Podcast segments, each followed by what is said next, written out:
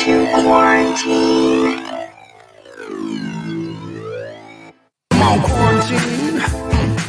Welcome to Stuck at Home with Cliff Dorfman and Jason Smith. Here are your hosts, Jason Smith and Cliff Dorfman. Huzzah! Welcome to a new episode of Stuck at Home with me, Cliff Dorfman, and uh, this and guy. me, this guy who just can't seem to get enough Mandalorian. Um, Jason Smith. We're the pod that talks about the shows we love and want you to love. Yeah, and plus we download you on the streaming wars, what to stream, and where to stream it. And Cliff Dorfman, I'm watching a lot of Mandalorian. What are you watching right now? Yeah, you do bang, really bang, bang, that bang, show. bang. You do love that show. Um, I'm actually excited to hear the first two episodes of you and uh, Dave Schilling must watch Mandalorian edition. Not because I like the show, I actually um, uh, hate the show. Um, Hate's a strong word. Um, it doesn't evoke emotion like that for me. It's it's not. I I I, I, just it doesn't pump my nads. No, you know, you know, and I understand that. And there's not, you know, there's there's something to be said for for getting some nad pumping going. Like I, if I'm going to be milked, I want those nads so dry by the end of a good show. Um, I will say this about Mandalorian. Um, I have my issues with it. I, I I think that there's something wrong with how Already? well in general with Okay. with with it, it and Star Wars shows in general. For some reason, they like to stunt the writing really funny. Like the way they do dialogue is weird What do you mean? right ever since uh george lucas did star wars like they deliver language in a weird way where everything's got to have kind of like a proper english to it but it also doesn't make sense as conversational english Hmm. and i think it's something that plagues especially the later star wars uh, movies where it's like you think that they're acting poorly but they're just acting like star wars characters and i think a similar situation happens in the show where there's like an overly exposition-y way people talk that's not really accurate for the world but very accurate for how Star Wars talks. Um, Okay, okay. Well, can I jump in on this? yeah, yeah. Um, you see, one of my problems with the new new Star Wars uh, is is that uh, you know it's like apparently in a galaxy far, far away, a long, long, long, long, long time ago, uh, the the British owned it too. Right. You know, British were the British yeah. were the empire. Like Yeah, everybody so British was a bad guy. stupid to me, and it pulls me out of the movie. It should be like old school movie stars who had no accent. Colonizers, man. They're all colonizers. Um, Come on, man. I mean, British. Where did they get the British accent? It's a long, long time ago in a galaxy far, far away. when the British. Well, and that's and that's like what I'm saying. There's there's some definitely some accent issues, and the way they talk. There's a stiltedness to the conversation. You know, Hmm. um, Mandalorian's directed by Jon Favreau. Most of the episodes have been directed and written by him, and the the first episode on each season was directed by Jon Favreau. He wrote them also. Yeah, he wrote very most- good. I'm surprised this is so horrible. Well, that's that, that's the thing about it, and I, I wonder if it just has to go through the Disney machine a bunch of times. Um, But you know, and if there's anything you remember from Jon Favreau is aside from being like uh, now like the go-to uh, director for every new IP Disney has, previous to all that, Homeboy made uh, Swingers and uh, and made. And this is where where language is very important to him to have like kind of the lingo of the the the of the time period, late 90s, early 2000s, right? Yeah. And and so for him to create kind of this stilted dialogue system makes me think that this is part of the Bible of Disney, right? That you have to have to like speak this way in order for it to be kind of a considered a Star Wars uh, canon type story. Uh, otherwise, it doesn't make sense to me. I mean, what you're saying makes a lot of sense. Um, that would be like I would hate to be. I mean, listen, I like to have the money, but I, I'd hate to be brought on like, okay, so here's how you're gonna have to write this. Here's the Bible, and it's got to be completely stilted and unnatural. Yeah, it feels like it in a way, and and you have the, even this episode has some of that stuff in it. Um, I'll say this for the the next season: you don't jump into this with, "Oops, let's see."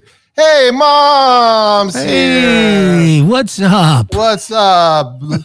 Good to see your not your picture face. We see your smiling picture face and all your your, I'm your glad you're well. and, ghosts? Me too. I'm glad you're well. Yes, indeed. Amen.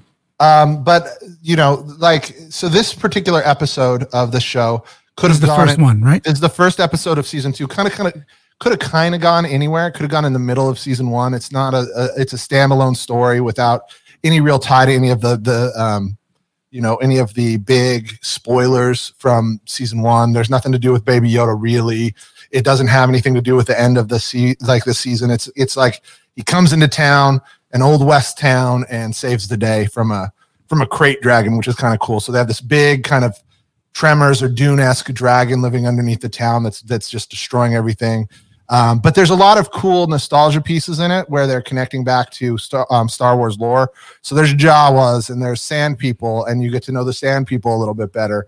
Um, uh, but the biggest, best part is, uh, you know, we have, um, you know, you have Boba Fett uh, armor Mhm. back into this thing, and so I don't want to roll in exactly how the, the whole thing ends, but basically, Well, no, they got to tune into Must Watch Mandalorian. yeah, yeah, know, but on Starburns Audio.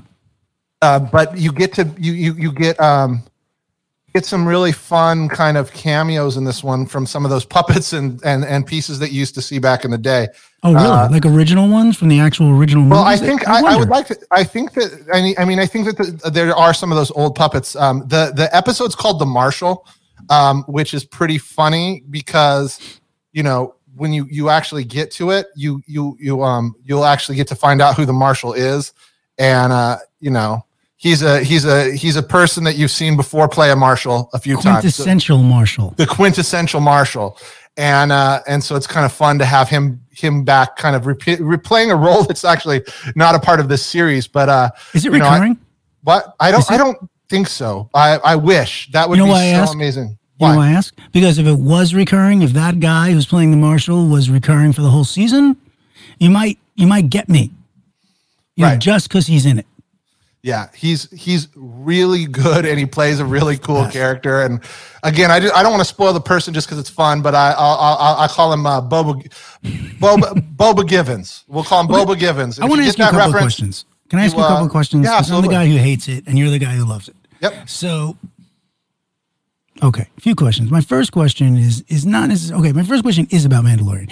Do you think? See, I didn't know. I'm sure at some point you told me that Jon Favreau directed it and wrote it, but do you believe, aka think, that anyone could have directed this and it would have been a hit? Like it didn't feel like when I watched the first few episodes, I didn't feel Jon Favreau's presence as a director, as a Helmer. No, I, I agree. I, I think that's absolutely true. I actually think the best directed episode so far has been Taika's, which was the last episode of the first season. And and by far it was it was superior in every single way to every other episode that's uh, been out. Um, I don't think that it's very uh, quintessentially Jon Favreau, but he has, you know, if you look at what he's done for Disney, he launched Iron Man, so he basically launched the MCU Mm-hmm. right? He launched the Jungle Book. He launched Lion King. Zathura. Zathura. Zathura. Yeah, and well, if you want to go way back, yeah, he basically created movie, by the way. Space. Space Jumanji was great. That was one of the better things he's ever made, right? Space Jumanji. That's awesome. Yeah, he made Space Jumanji. It was Yeah, fucking awesome. Yeah, I love that movie. Um, he, you know, but if you look at him just in Disney, right? It's he's doing Jungle Cruise. He did, you know, he's probably, you know, he did, uh, like I said, Lion King. So that those pieces, he's really put up a lot of their tentpole stuff. They How much they money go to does he him. have? How much money do you think he has? Oh, he's got. Like, I know in the that we were bank. working with him on a, a mobile phone commercial maybe 10 years ago. We were working on a mobile phone commercial that was going to star Robert Downey Jr.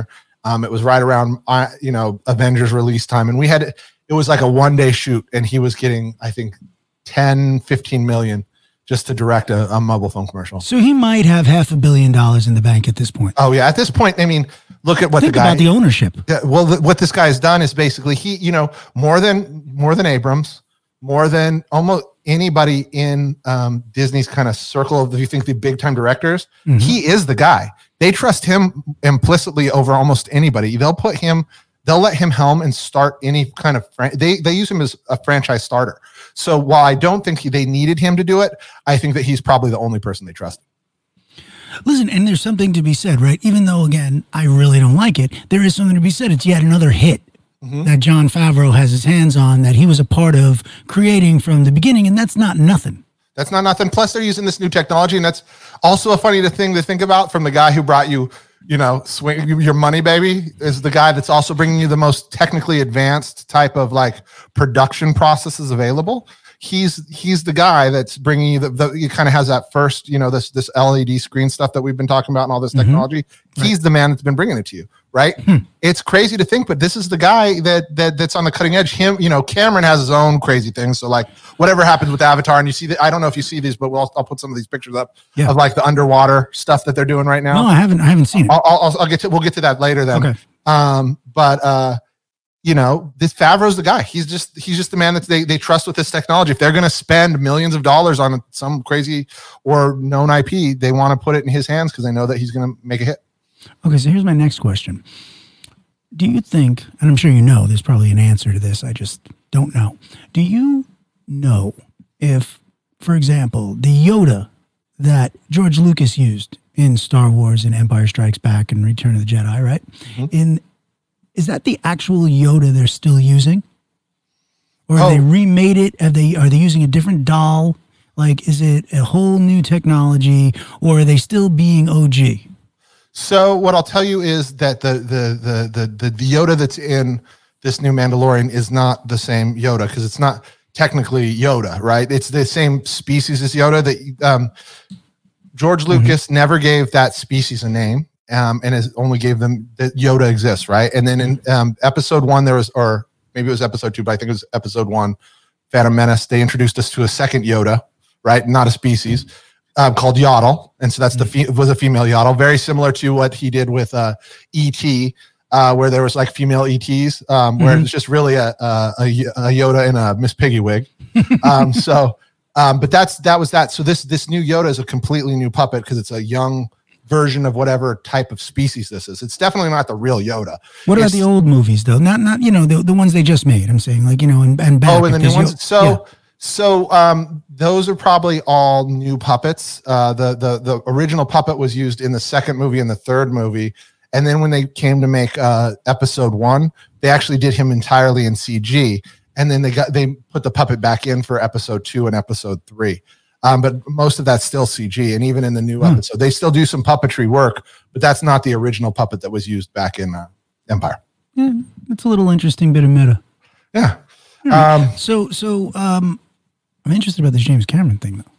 They've Yeah. released underwater. Wait, go ahead. You have a you have a thing. No, no, no, no. That's it. Um, I, I want to finish up on this real quick. Yeah, please. Just, uh, just to tell you that, uh, you know, we are definitely in a really interesting place with this show because I do think that um, there, there's a lot of fun stuff that can happen if they can just let go of some of the um, the need to kind of mix nostalgia for the sake of nostalgia with new storytelling. The last thing I want this to do is get too connected to the other movies because that's the whole problem with all the other movies. I don't need to see more uh, more daddy issues with the with the Skywalker family. Well, isn't that what's interesting about what Oscar Isaac is doing, picking that rando character that didn't even really have his own book, or like you know, like it's like you're not getting a you're getting a brand new story. Yeah. Well, and I, I, I do like that, and I appreciate uh, Moon Knight. I kind of gave it a little bit of a tease yesterday. Moon Knight is just a character that like very challenging to connect with, but you know they did the you know they've done a lot. Luke Cage is not a character anybody knew who it was before they did it. Jessica Jones isn't a character anybody knew who they were, it was before. Right. Um, you know, uh, Iron Fist. You know, the only one that anybody probably knew was Daredevil, and probably they only knew it because of that bad bad Ben Affleck movie. Yeah, I knew to avoid it Right. because of the Ben Affleck movie. Yeah. You, well, you thought to avoid it until you realized this is much a better, a much better thing. I hope. Uh, the Daredevil series. Yeah. No, I couldn't bring myself to watch it because I, I just kept seeing Ben Affleck. Oh, really? No, it's Yeah. so good. Charlie Cox is amazing. You know, if you want to, it's, it, you know, and I'm going to tell you this right now. While it's still on Netflix, you need to watch Daredevil Well, I because started it, Jace, but I had problems with it. Like, before, uh, you go ahead. so you're probably a different mindset now about how Sure. streaming works because back then, you know, we didn't, you know, that's one of those first like streamer t- Yes, shows like this. one of the OG ones, right? right and and you got to kind of get through a little bit of the acting it is really good and you know if you love how the fight scenes in uh, gangs of london this will be probably the best fight scenes outside of that show that you'll be watching on television Really? yeah some of the boxing scenes there's a they have each Huh. each se- each season features a one shot like continuous shot fight scene that is expert level like insane level so there's a there's a they, they're hallway Okay. fights on most of them but one of them's uh, an entire scene through an entire uh, asylum that that goes on for about 20 minutes in the third season that's incredible They, they have some really really good fight scenes, and the and the um and the villain in that um the the kingpin uh is is probably one of the best and most fully realized MCU bad guys that's ever existed.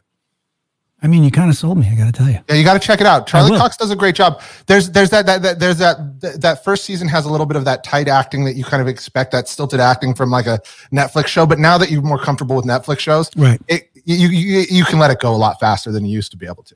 It is it is truly great. Um, I wouldn't say that about all of the stuff that came out for the Netflix uh, MCU stuff, but I will say that that whole Dare- Daredevil season, the first season, the and the fourth season, or the final season of that, are killer, insane. All right. So, Oh yeah. Okay. Well, so now yeah, what do you got? I wanted to show you this. Oh, yeah, you got the uh, James Cameron. So, we're done with Mandalorian? Yeah. Okay. So, let's see this. I'm actually going to put my glasses on for this one. So I'm gonna try and I'm gonna try and make this a little bit bigger for you. Uh, I can't see anything. I'm scared. Let's see if I can bring this new up. changing world. oops, no, I don't want that. Um, zoom in a little. so we're looking at we're looking at We're looking at Kate Winslet that's Kate Winslet. She's Perfor- badass. Holy, performing underwater for the new Avatar 2 movie. she's holding an underwater blue screen really behind her, almost like a cape with wings. Right. And she's in this full scuba gear that almost looks like it was designed for filming. It's like a blue suit. Yep. It's some sort of yeah, it's some sort of tracking piece. You can see that she's got some sort of uh connections on her thighs, some sort of like tracker on her thighs. Weights around her waist. weight around her waist. There's uh, there's an air hose in here somewhere, or she's being she's being fed air somewhere potentially, or uh, or otherwise, and she's underwater, and they're filming this for the show. I mean, come on. She Wait, wait, said that she learned to hold her breath, Yeah. and there's a, there's a line here. Winslet learned to hold her breath for over seven minutes in order to film underwater as long as possible.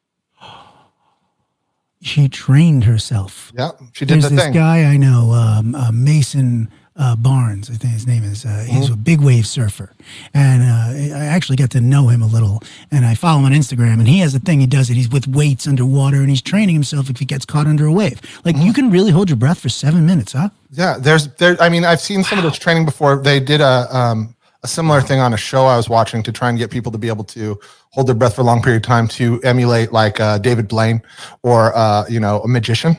Um, so this is definitely something that can be learned. People practice it, and there's the they have certain kinds of psychology because it's psychology too, right? You need to learn to relax and understand what your body is capable of, and um, not stress out and freak out, like to hold your breath underwater. Like the average human could hold their breath underwater for at least three minutes without any sort of training, or like three minutes without dying anyway. Right. Uh, but you have to you have to be able to be at peace with your life. you know, you have to be at peace in general in order Really? to not freak. Right, your body's everything in your body is telling you you're going to die, and you have to remember that that's all an illusion because everything's just shooting some, uh, you know, so, like some sort of shock into your brain, saying, "Hey, protect, protect, protect, protect." But they're not. It's not a real feeling. It's a. It's a. It's a. It's a warning sign.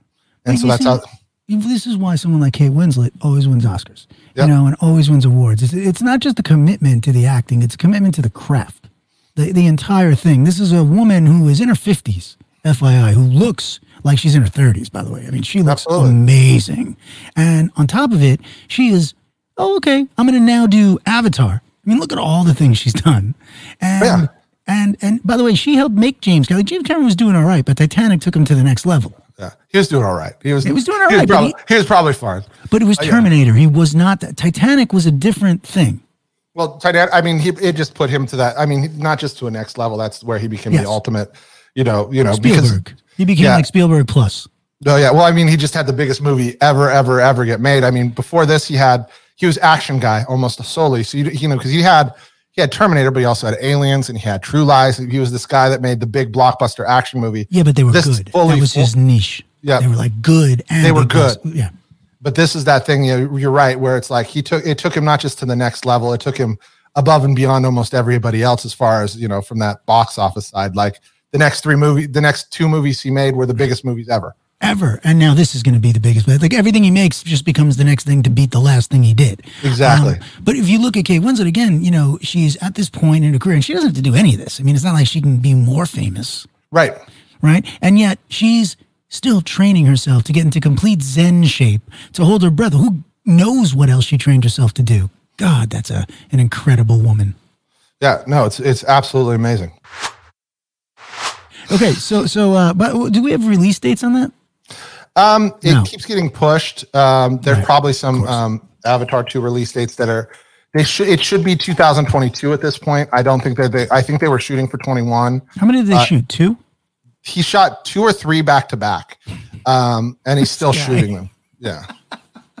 This guy. I mean, so, it was supposed to be um, what ultimately announced for 2020 the the, the avatar 2 um, now it's 2022 it's been pe- pushed back to 2022 now so we at least have to live till 2025 if we want to see all the avatars. Yep, uh, exactly. And they're going to be coming out pretty quick after that. Um, he, you know, and it's it's funny to think because he's really um, been working on Avatar two, other than that brief amount of time where he's just going to become like the the sub that explores the Marinara Trench for a while, like where he's just going to become James super Cameron like can. just living. Yeah, exactly, just living his sub underneath the sea. Yeah, Um, South Park. I'm really, yeah, exactly. I'm really surprised he didn't become the guy that made love to sweet love to the octopus teacher. Um, There was no sex in that movie. I know. I just love to say it. Linda, tell your son there was no sex in that movie. He There's doesn't no sex in the it. champagne room either, either mom. No sex in the champagne room. No sex in the octopus teacher. Uh-huh. No sex in the champagne room. Wink. Uh, Go on. But uh, you know, he's been working on this movie. By the time it'll come out, it'll have been 13 years it took him to make this movie the way he wanted to make it. So you got to give him you got to give him credit. Like he's willing to like really, you know, he's investing in money and time that uh, unprecedented amount for a, a, sh- a movie that. For all, for all intents and purposes, because of the type of movie it was, has been kind of erased from popular culture. People don't remember Avatar in the way that they remember some of these other movies. How is that? Why is that? I think because you know the the character, you know, I think that he didn't, you know, it's one of those things where it was a big movie, but it, you know, you normally have a movie that comes in two or three years after the fact. Um, those, you know, those characters didn't necessarily grab you as like toys. It didn't become a cartoon. It didn't become a serial. It hasn't been overly monetized and franchised. And But I yeah, think that it was the biggest grossing, right? Of Right. like, Absolutely, but it's it's definitely one that's got you know you got the you've got a lot of things that came on its trail. You've got all this MCU stuff. You've got a bunch of other things, and and I think that if there at a movie had come out three or four years afterwards, we'd see a lot more Na'vi related uh related stuff out Mm. there. But for our for for the yeah, it just kind of they just they he did he missed that window on I think on purpose. I think he's glad that it's not like that. Right, because it wasn't meant to be that. You know, what is interesting to think about, though, for him, putting 13 years of his life into this and being the all knowing, all seeing James Cameron, he didn't see the fucking pandemic. And now he's like, oh, are people going to have to watch this on their TVs? Mm-hmm. I mean, it's a real thought. Right. Well, and if you remember, it, it, it wasn't by the first 3D movie by any means, but it was the one that brought 3D into the mainstream. Um, it was the one that you had to go see um, 3D. It was the one that every theater had at least one version Yes. of it out there for doing that. So that's another reason that there's probably a little bit of a a thing missing. This was a a little bit of a not. It was a honestly. It was a. I, I saw. I, I worked on a toy line for this show with Mattel. We were building toys for it, so I got to see a lot of pieces of this before it launched. And I watched the the fight scene around the tree um, that happens about three two thirds through the movie. Um, about a month and a half before the movie came out, and I walked out of the theater. I said, "This is going to be the biggest movie ever." Not seeing any other pieces of it, not seeing the story. You just knew based on what he did that it was going to be the biggest movie of all time. You watched it in 3D? Yeah, watched it in 3D at the, at at uh at uh, Lightstorm, You knew Uh, you saw something that you hadn't seen before. and I I saw uh, a level of 3D detail and a level of like CGI that had never been expressed in that way before, and also like some of the animals were sad when they were getting shot, and it was like uh, like there was emotion and there was like feeling in like the the CG, and I hadn't seen that ever before. There's emotion in the plant life. Yeah, exactly. And you could feel it. You can actually feel when things are getting hurt that it felt like something tangible was getting hurt, not like a space rhino. It looked like it was a real sad rhino. Yeah, like, oh Um, man, I'm dead. Yeah. Like, that hurt. Oh shit! Did I Yeah. get hit? Exactly. And so when you when you see that kind of stuff, you kind of know that it's going to be big. Um, but at the same time, he was very interested. You know, he you know putting all that effort into the technology also kind of bites back because he wants to do this this bigger and grander thing. And for all for to be honest, I think the the, the plot line kind of strained, and it was one of those things like the abyss where he forgot how to end it. He kind of ends it on some weird uh like he kind of and then the big beast went home and everyone lived happily under the sun. And it's like okay like that's how you really want to end this? You have this big Uh-huh. old thing and then you end it with the the the, the super big flying dragon All just was well in the land, i went home and fern gully was saved. Triumphant. it felt like the ending to dance with the wolves or or something else. They're like what what are you doing? Like you you you, run, you can't run out of money here. Little little fun fact: Dances with Wolves beat out Martin Scorsese for Good, Goodfellas. yeah Same year crazy the right Oscars. No, it's not crazy. It's it's it's illegitimate. yep It, it is not. It is reprehensible. It is absolutely a. Uh, I'm flabbergasted to this day. And I'm not saying Dances with Wolves is a bad movie. Okay, there's my digression. It's a Now, good trade stop. Um, I like the movie. I'm not saying I don't like the movie. But wait, going back to Avatar, is this Avatar? Did he? He's not shooting this 3D. Um, I'm sure he's gonna. I'm sure that that's not the, the gimmick or the thing, and that, that's kind of where we were getting to. It wasn't a gimmick in that movie. They did a good job of making it feel kind of tied to it, and it was the first time you really saw it. Yes. I'm wondering if there's something else in his his bag of tricks that's of going to come out related to some sort of new uh, viewing technology. You know, that will will preclude this from being something that's necessarily television straight to television, but also something that would make sense to bring people into the theater. Mm. That's what I kind of like about Cameron, and that's why I, if I was gonna, you know, if I was a person that was trying to figure out how to bring theaters back, this would be the movie that I would put it on, not Tenet. Tenet's too damn confusing and too all over the place. What's Tenet? Yeah, exactly, exactly. It's getting beat Oh. up. It's beat. It got beat up by bad grandpas, and um, I think there's another. The, this new Vince Vaughn movie that just came out um, is beating it right now too. Wait, is it out? The Yes. freaky thing? Freaky's out. We can Talk about it. Freaky real quick. You want to talk about Freaky? Well, yeah, I want to see it, but is it out? I don't understand. I thought it was coming on Amazon or something. Is that a buy movie? It's a. I, I. It's a. It's a theater movie. Oh. So You want to watch? pay Hey, here, $20? let's let's watch a let's watch a little trailer of Freaky so everybody knows what we're talking about. Okay. With Vince Vaughn, twenty dollars, right? Um, I think this. I'm not. I'll, we'll have to find out. Hold on one second. Okay. Good morning. Morning. That's me, Millie. Ordinary, boring Millie. I love your dress. I think I saw it at Discount Bonanza. Okay, so I was never the most popular, Homecoming's this weekend. Booker is going to be at the dance. and boys never really noticed me. You didn't notice her. wow. Geeky guys are scaring her. Movie, I'd be one of the first ones to get killed. Cute, creepy dude in the mask. Like I said.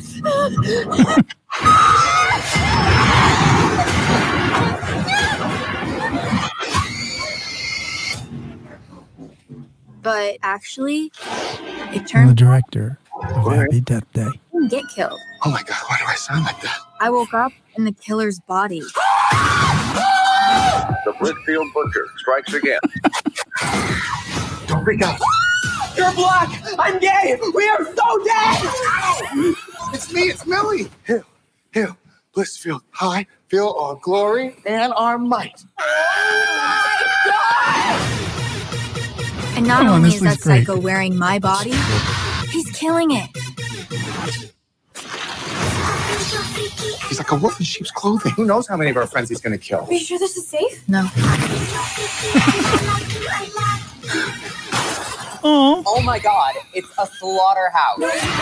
I have like less than six hours to swap back, or I'm gonna be stuck in this body forever. Hurry up, Looser. I gotta take a dump. I have to admit, it hasn't been all bad. I'm sorry, sir. I didn't mean to interrupt. I. Move! How's that feel? I'll make you wish your stupid face was never born. Oh my God, did you just pee yourself? Whoa, oh, what am I wearing? I'm actually really liking this for you.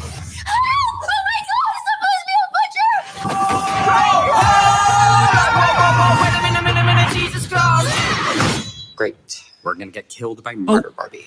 She didn't die. He took her body. It's Freaky Friday. Okay, because they weren't showing that part. I can't wait to kill you. Ha. Time to stop this asshole. We're in this together.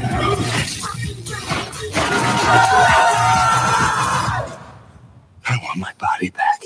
Come and get it. Looks like Amber Heard. Look, I know I look like the butcher, but it's Millie. He's crazy. Okay, Booker, can you look at me, please? Booker! Dry up, bitch. Booker, help! Booker! Will you shut up? Booker! so I was off on the date. I thought it was coming out this. I thought it came out because we can be seeing a lot of great reviews of it, but it actually looks like it's a couple weeks. But it's coming out in theaters right now. As far as I know, it's not coming out VOD first. It's going to be a theater face. I can't it's believe not you that just. easy. I can't believe you just made me watch that, thinking I could watch it tonight. I know, me too. I, I, I got was it like, that looks so good. reviews. It's super good. So it's called Freaky. It's definitely a Freaky Friday type movie. Um, a very fun one. Um, did you watch Who's Happy? Death?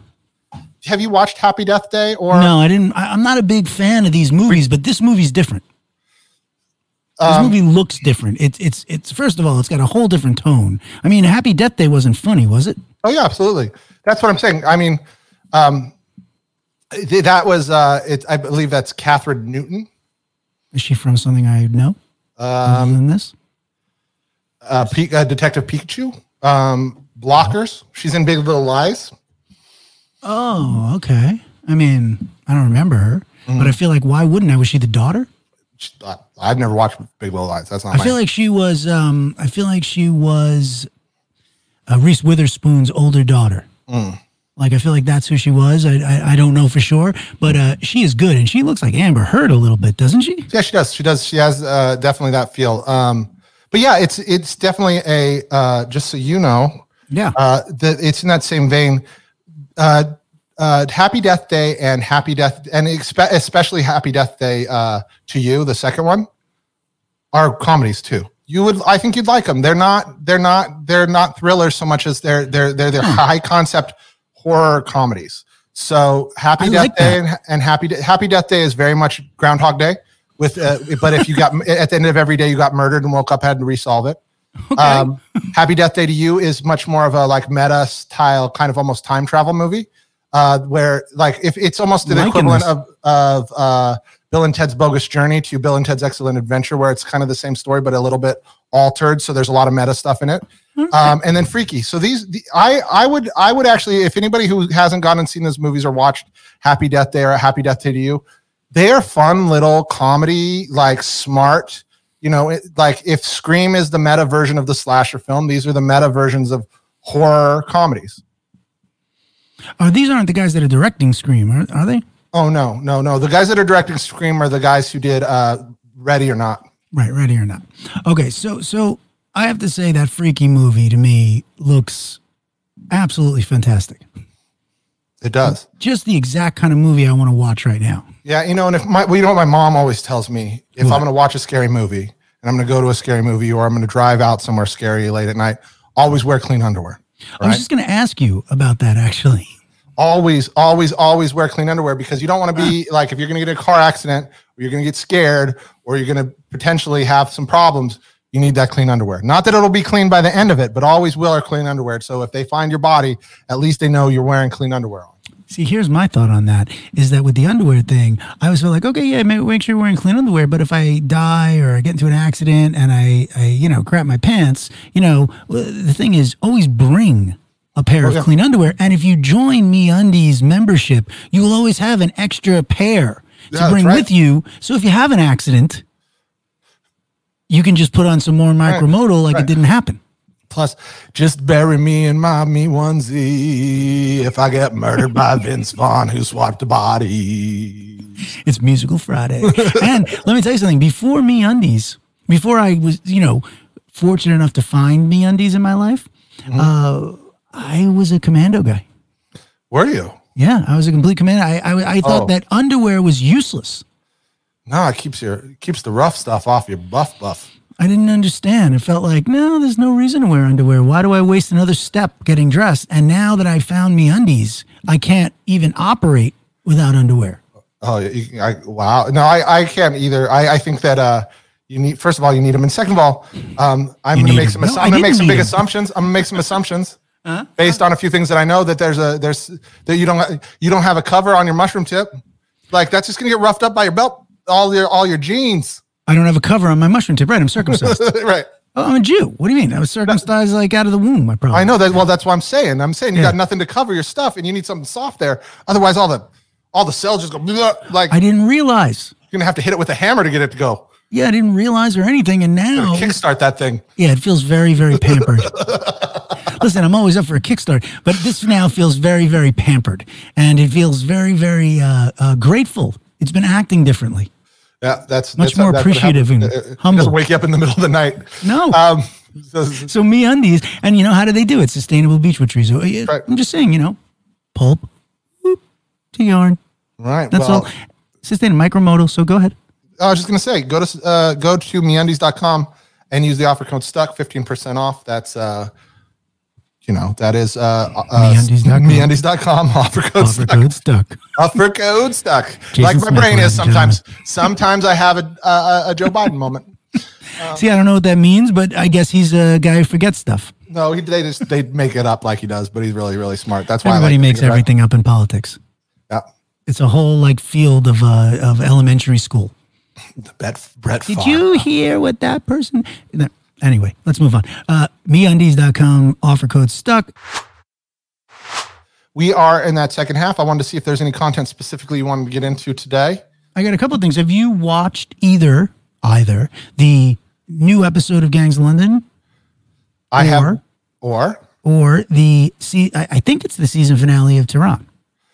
Let's talk about Tehran. I want to I want to hear from you. I have not gotten all the way through, but I do want to talk about it with you because it's been a little bit. So tell me what's going on. in the- We have only really kind of touched on Tehran here with talking about uh, the show, but I think for most everybody, they're not really sure what this show is. So um, as far as like the plot lines, we didn't get it. We didn't dig super deep. So uh, for the audience, um, I'd love just kind of give them an overview of what Tehran is. Okay, so imagine if a female hacker agent was dropped. You know, let's say it was, you know, forget about where it is, right? Imagine if an American CIA hacker, female, was, who is not a trained field agent, was dropped into the middle of Tehran to go hack the um, she had to get inside a power plant to hack a military radar installation so the Israelis could stop Iran from nuclear war, except we're stopping them. Now imagine it's an Israeli. And it's an Israeli who's dropped into Tehran. And if you're an Israeli in Tehran at all, you're arrested immediately. You go right to jail. You're not allowed to be there. That's the crazy rule in Tehran. And now you have this Mossad agent who is not a field agent. And she's dropped in there to do this mission. And obviously, things keep going wrong. I mean, this is as good, if not better, than the first season of Homeland for me. It's and one of the guys, uh, Shaun Toub, is the guy who was from Homeland, uh, who was excellent in Homeland as well. He had a lot of scenes with Mandy Patinkin. Yeah, and he plays he plays the Iranian. Yeah, he correct? plays the Iranian. Uh, uh, I think it's the National Guard. What are they called? The uh, Armed Guard, something. Mossad. Um, And it's not Mossad; it's the Iranian side, and he plays the guy going against, trying to find her. And uh, you know, uh, so this is a cat and mouse espionage. It's also relations, and and it's it, what's what's really beautiful about the show is when we had Daniel Syrkin on and we were talking about it, is that it's it, it really is showing both sides. It's not you'd think it's Israelis that created this and made it, so oh, it's going to be anti-Iran and anti-Tehran, and it's it's really not. It's showing both sides of the coin. It's showing what the Israelis are doing to Iran, what Iran is doing to the Israelis, and how this country is divided on both sides in both countries. so Go on. um, is it the Revolutionary Guard? Yes, thank you. There it is. No problem. Thank no you. No problem. Revolutionary Guard. So this is a taut action espionage spy thriller, and it is female fronted, and uh, it is a lot of twists and turns. And now, and uh, we're doing spoilers, so I'll just say spoiler alert. So if you haven't seen it, blah blah blah. Um, but in this, well, I don't want to ruin it for you, Jace. No, it's okay. I will. I'll get to it, and I'm okay. I want to. I want to get everybody else on board too. Yeah. So so in this, Here's a, here's a trick. I want to give everybody a trick of Jason. yeah, go. I forget things very fast. Remember when I forgot what it what that we needed to go to meundies.com offer code stuck. Um, yeah, you could tell me anything and I'll forget. It's okay. Okay, so I believe while I'm telling this, uh, will you do me a favor, Jason? Uh, check if it is the season finale because it felt like it. Um, so, so what we find out now is that there's a female Mossad agent who's the uh, oversee agent for uh, Niv Sultan, who is the lead, and you know, there's a mole, there's a problem, there's a leak, and at the end we find out it is the head of the Revolutionary Guard working with this Mossad agent who's one under the head, and she was plotting against the Israelis to get these p- pilots killed. And we didn't know who the leak was until the very end. And And, out guess soon. what? The mission doesn't happen. That's the kind of beautiful thing. She does not succeed. And we may have lost a pilot who had to bail out and eject. Yeah. Israeli pilot. So, so like they set up a couple of. So uh, that's why I'm interested if it's a season finale. It is the season finale. So this Yeah. is episode eight. Yeah, I felt it, and and and it was not your. And this is what I love about international shows. America has a certain way things have to end, right? Mm-hmm. And it would be very rare. Like you'd have to finish the mission for the season, and like Carrie Mathison would have to, you know, she'd have to succeed, but then there would be little failures.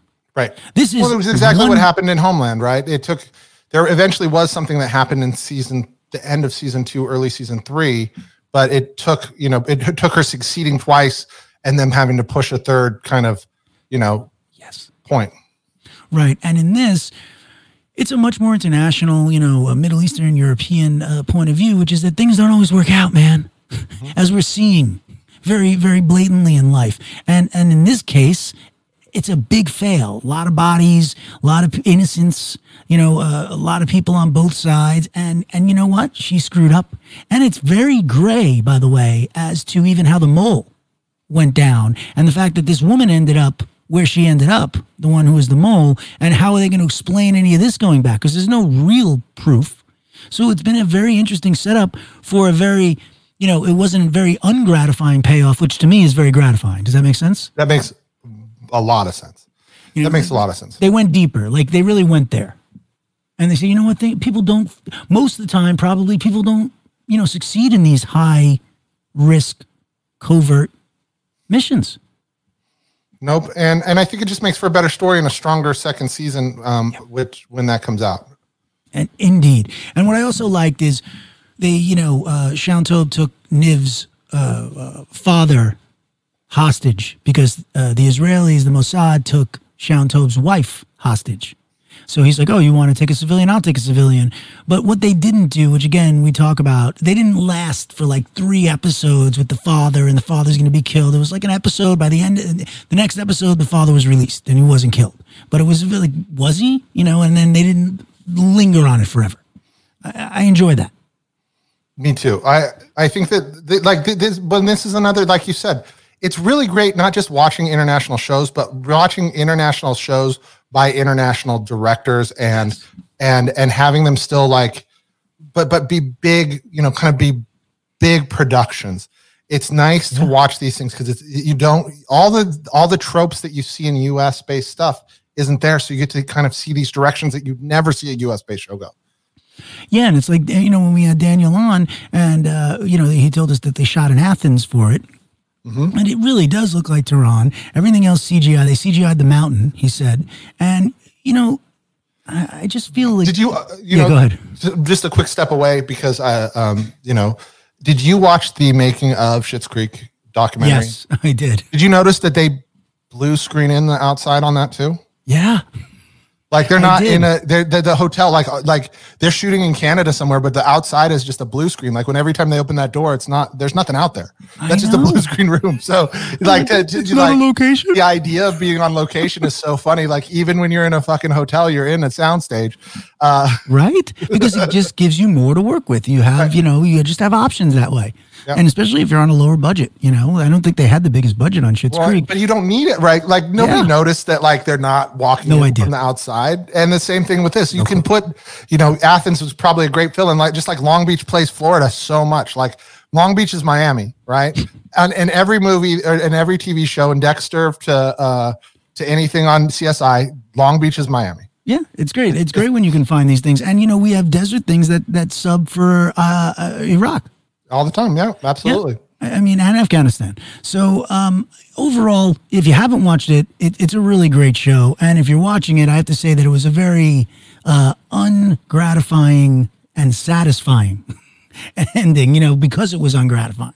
Right. Well, you know, that's what Apple's doing to me. Ted Lasso gets fucking sent down and Yeah, right. Exactly. Thanks Everybody's failing on Apple TVs, but I'm still feeling excited for them. I I agree. I agree. So yes, watch that, and then we could talk about the Real- new. Go go go. Real quick before you get to that, I wanted to bring up one other uh, piece of news that I forgot to talk about, but this Bring has to do with one of our very, very favorite Starburns audio hosts. Uh, hosts a show called We're No Doctors, and uh, and uh, uh, his name is Steve Agee. Steve Agee is one of the funniest guys out there. You've probably seen him do a ton of different cameos and shows, from New Girl to um, to uh, uh, what's the Home. other? Oh, Good Home. Also, he did. He was in the Sarah Silverman show. He was a main character in that. But he got on James Gunn, and he was also in Guardians of the Galaxy as a as one of the bad guys. And he was, and now he's in um, the Suicide Squad movie as King Shark. Well, there us the a there is a spin-off of the Guardians of the Galaxy that's going to come out on HBO Max, starring John Cena's character from uh, the Suicide Squad. So last night, um, and I forwarded this to a bunch of people who thought uh, wrong, but you'll understand why when I tell you this. It's uh, uh, that Stevie Stevie Ag has been picked up as a regular as a as a co-star in that new uh, John Cena Suicide Squad spinoff. That's amazing. Um, so it's which is great, except when you send that send that uh, news article around to everybody, and all it said is suicide. Steve Agee's picture that uh, with no, no reference of it, and people think that I just sent out a note to a bunch of people that Steve Agee killed himself, oh my um, god. which which I got terrible. Because people just glass. You know, no, it is, but I, they just glanced at it and they're like, "Oh shit!" And then they realize, and then I got messages back because I sent it out at midnight. And they're like, "Oh, never mind." I was like, "Hey, next time I promise not to send you anything with the word suicide, Suicide. after midnight." I mean, by the way, though, that is amazing news. It's great news. How great for Steve. Steve is a he's th- th- he's one of the most deserving people I know. He's a very funny man, and that they they loved his character enough, and that James Gunn kind of fell in love with him to uh, include him after uh, Guardians and to bring him on for this is just incredible. I'm so excited for him. I mean, it really is a beautiful thing, and and he's a really sweet, sweet person. So you know, it's like it's nice once in a while when someone really, you know, great gets something really deserving. great. 100. percent Well, that's a nice piece of news, especially because it's related to the family. So I like that. Yep, absolutely, Well, absolutely. I didn't want congratulations, to. Steve. Yeah, congratulations, Steve. I, I'm very excited for that one. All right, do you want to talk some gangs of London? I mean, yeah. I, so this is uh, how many do we have? Do we have ten or do we have eight? Again, you'll look at- that up while I yeah, talk. I, well, I'll I'll look that up while we talk. Okay, because I don't know if this is the penultimate episode, but I will say this: I liked the episode. I thought, listen, I thought it was the worst episode of the season. Okay, but that is relative to the other episodes, which I thought were sort of next level TV. Right. So, and this show is technically nine episodes, but we'll probably get 10 because that first one was actually episode one, part one and two. So, oh, wait, it, I guess it's eight. It says eight. Uh, well, no, it says nine. It says nine. All right. So that means we have two more. Two more. Why I asked is because this felt like that penultimate episode where, you know, you're getting more slow burn, a little more exposition than I want. And it, it was a very um, uh, female oriented uh, drive in the show, which I liked. Right, like it, it, it had a lot to do with the mom's psychology, and you know some reveals from what happened in childhood and how you know uh, she fucked up her kids, uh, so on, and you know, real dark stuff. But it's all taking place during the torture of this agent that they captured during the assassination attempt on their lives at their house. Right.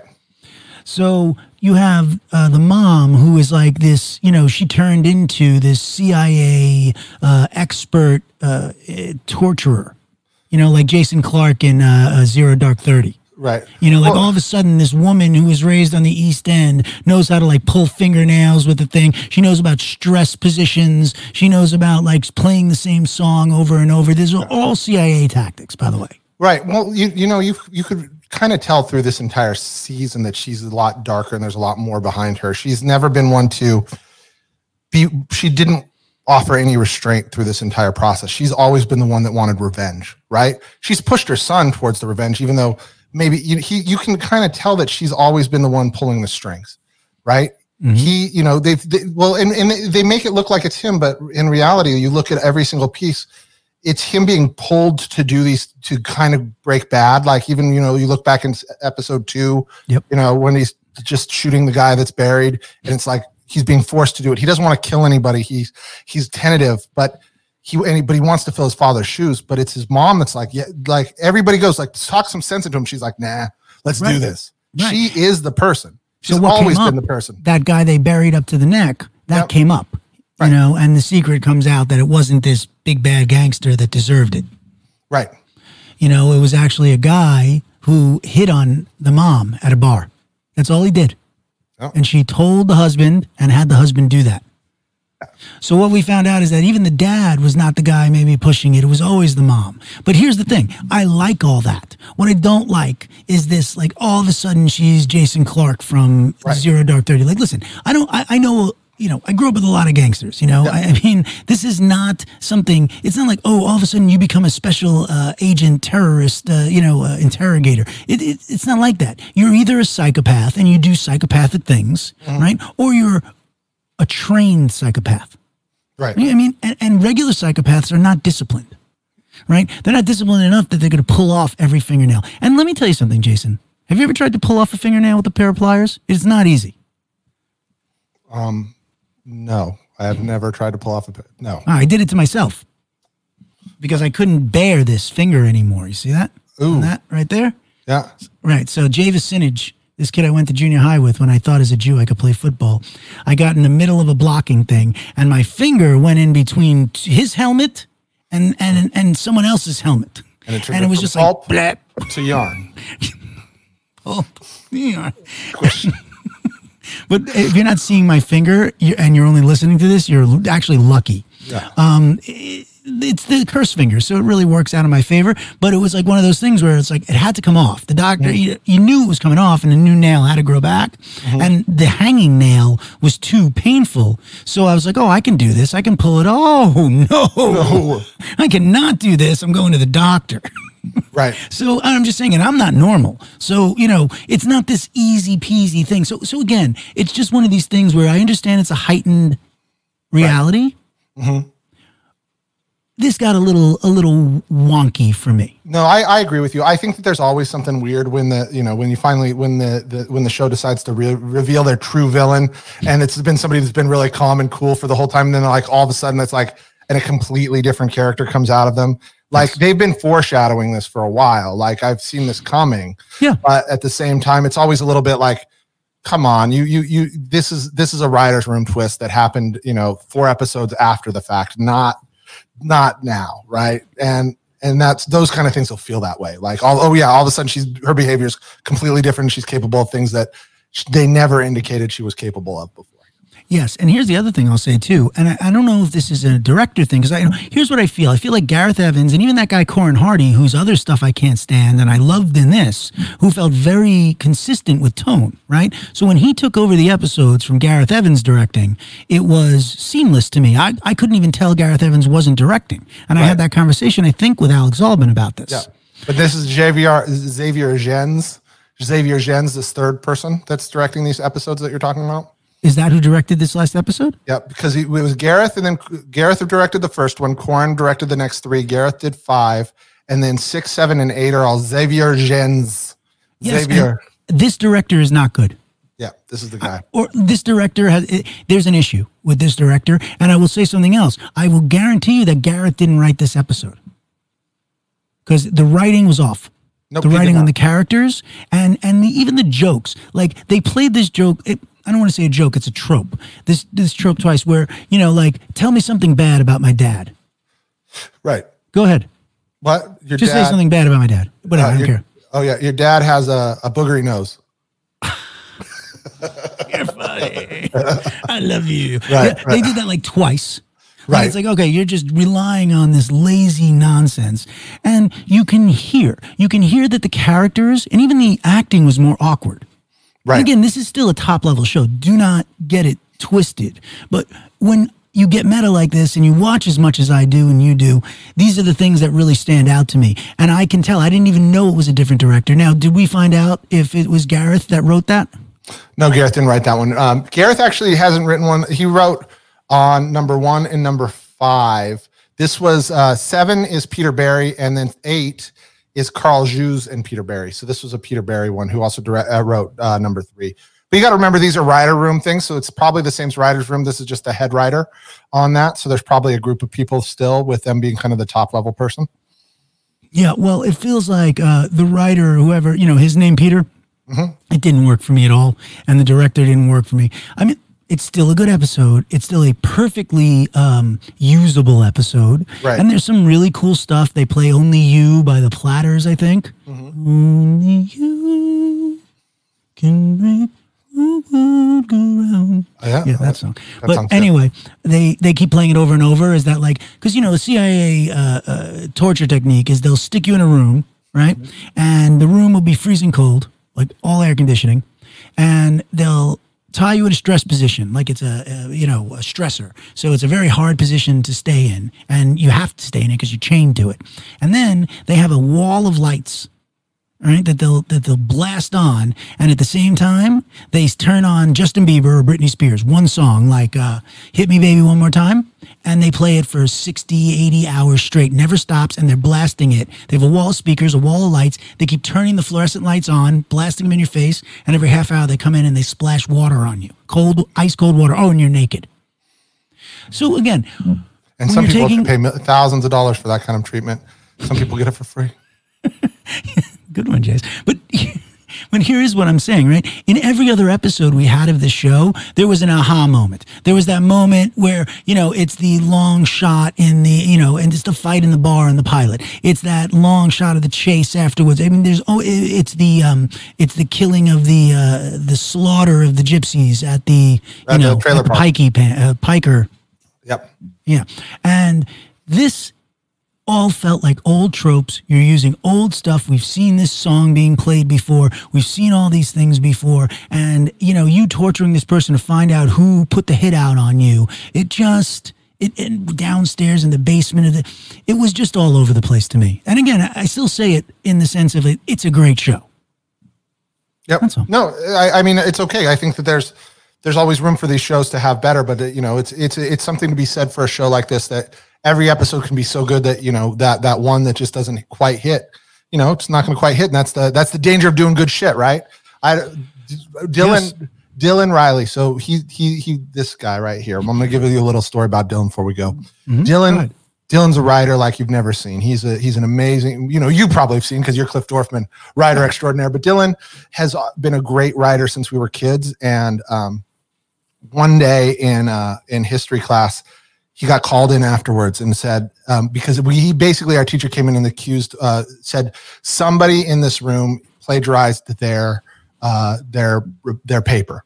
And I know it was I know it was uh, I know it was one of you. There's no way somebody's writing like this. And it was Dylan that they accused. Dylan's like, no, I didn't. I wrote that because he really good writer and a really good researcher in this kind of stuff. Right. And so from then on, the way he had to prove it was by writing every paper to that level. Right. He if he if he did they basically told him if you're not writing to this level, then I think you're cheating. So he had for the rest of the year had to write to that that level, and that's the same thing with these kind of shows. Once you hit it at, at a certain level, you, you're not nobody's going to take good. You don't get to have a B once you've, you've written three A's in a row. You know what I mean? Yeah, the difference is at school where you're an actual teacher and these are child's children. You go Oh, like, was- "Hey, Dylan No, but No, I'm just kidding. yeah, okay." He seems like a nice guy. No, but it's it, it's more of a story about that. Like he just had to, you know, No, it's great. once you're expected to perform, you got to be expected to perform. And and with shows like this, you once you hit a level, you got to be able to hit that level every time. Yeah, and I think also it, it's there is a noticeable difference, right? They're not Gareth Evans, and they're not, you know, you're just not going to get. And listen, Corin Hardy, obviously, I didn't see it in his other two crappy pieces of shit things he made, but mm-hmm. he has it in him. You He's know, very he needed- capable. Yeah, very capable filmmaker. You know, he's not one of the greats, but he's a guy who, like, I have to take a second look at. Yep. I Some mean, of those fight movies. scenes, man. Where I mean, and I know Gareth's doing a lot of direction on those fight scenes, but come on, that scene in the um in the oh, that scene, um, what is it, episode four or five, in the bathroom, like of the abandoned building. With the axe, Yeah, with the hatchet. It wasn't an axe, it was Yeah. a hatchet yeah, that was Naked insane. hatchet. naked Yeah. hatchet. with that pikey. It was. Yeah. It was it was really something. I mean, again, okay, so we're done, aren't we? This is We're what done. happens. I wasn't done talking. You're never done talking. That's not a wrong. That's not an incorrect statement. Okay, so have a great weekend. We will be back next week with all new episodes. So stay safe, stay sane, stay strong. Jason Smith. Cliff Dorfman, happy Halloween, everybody. Happy Halloween.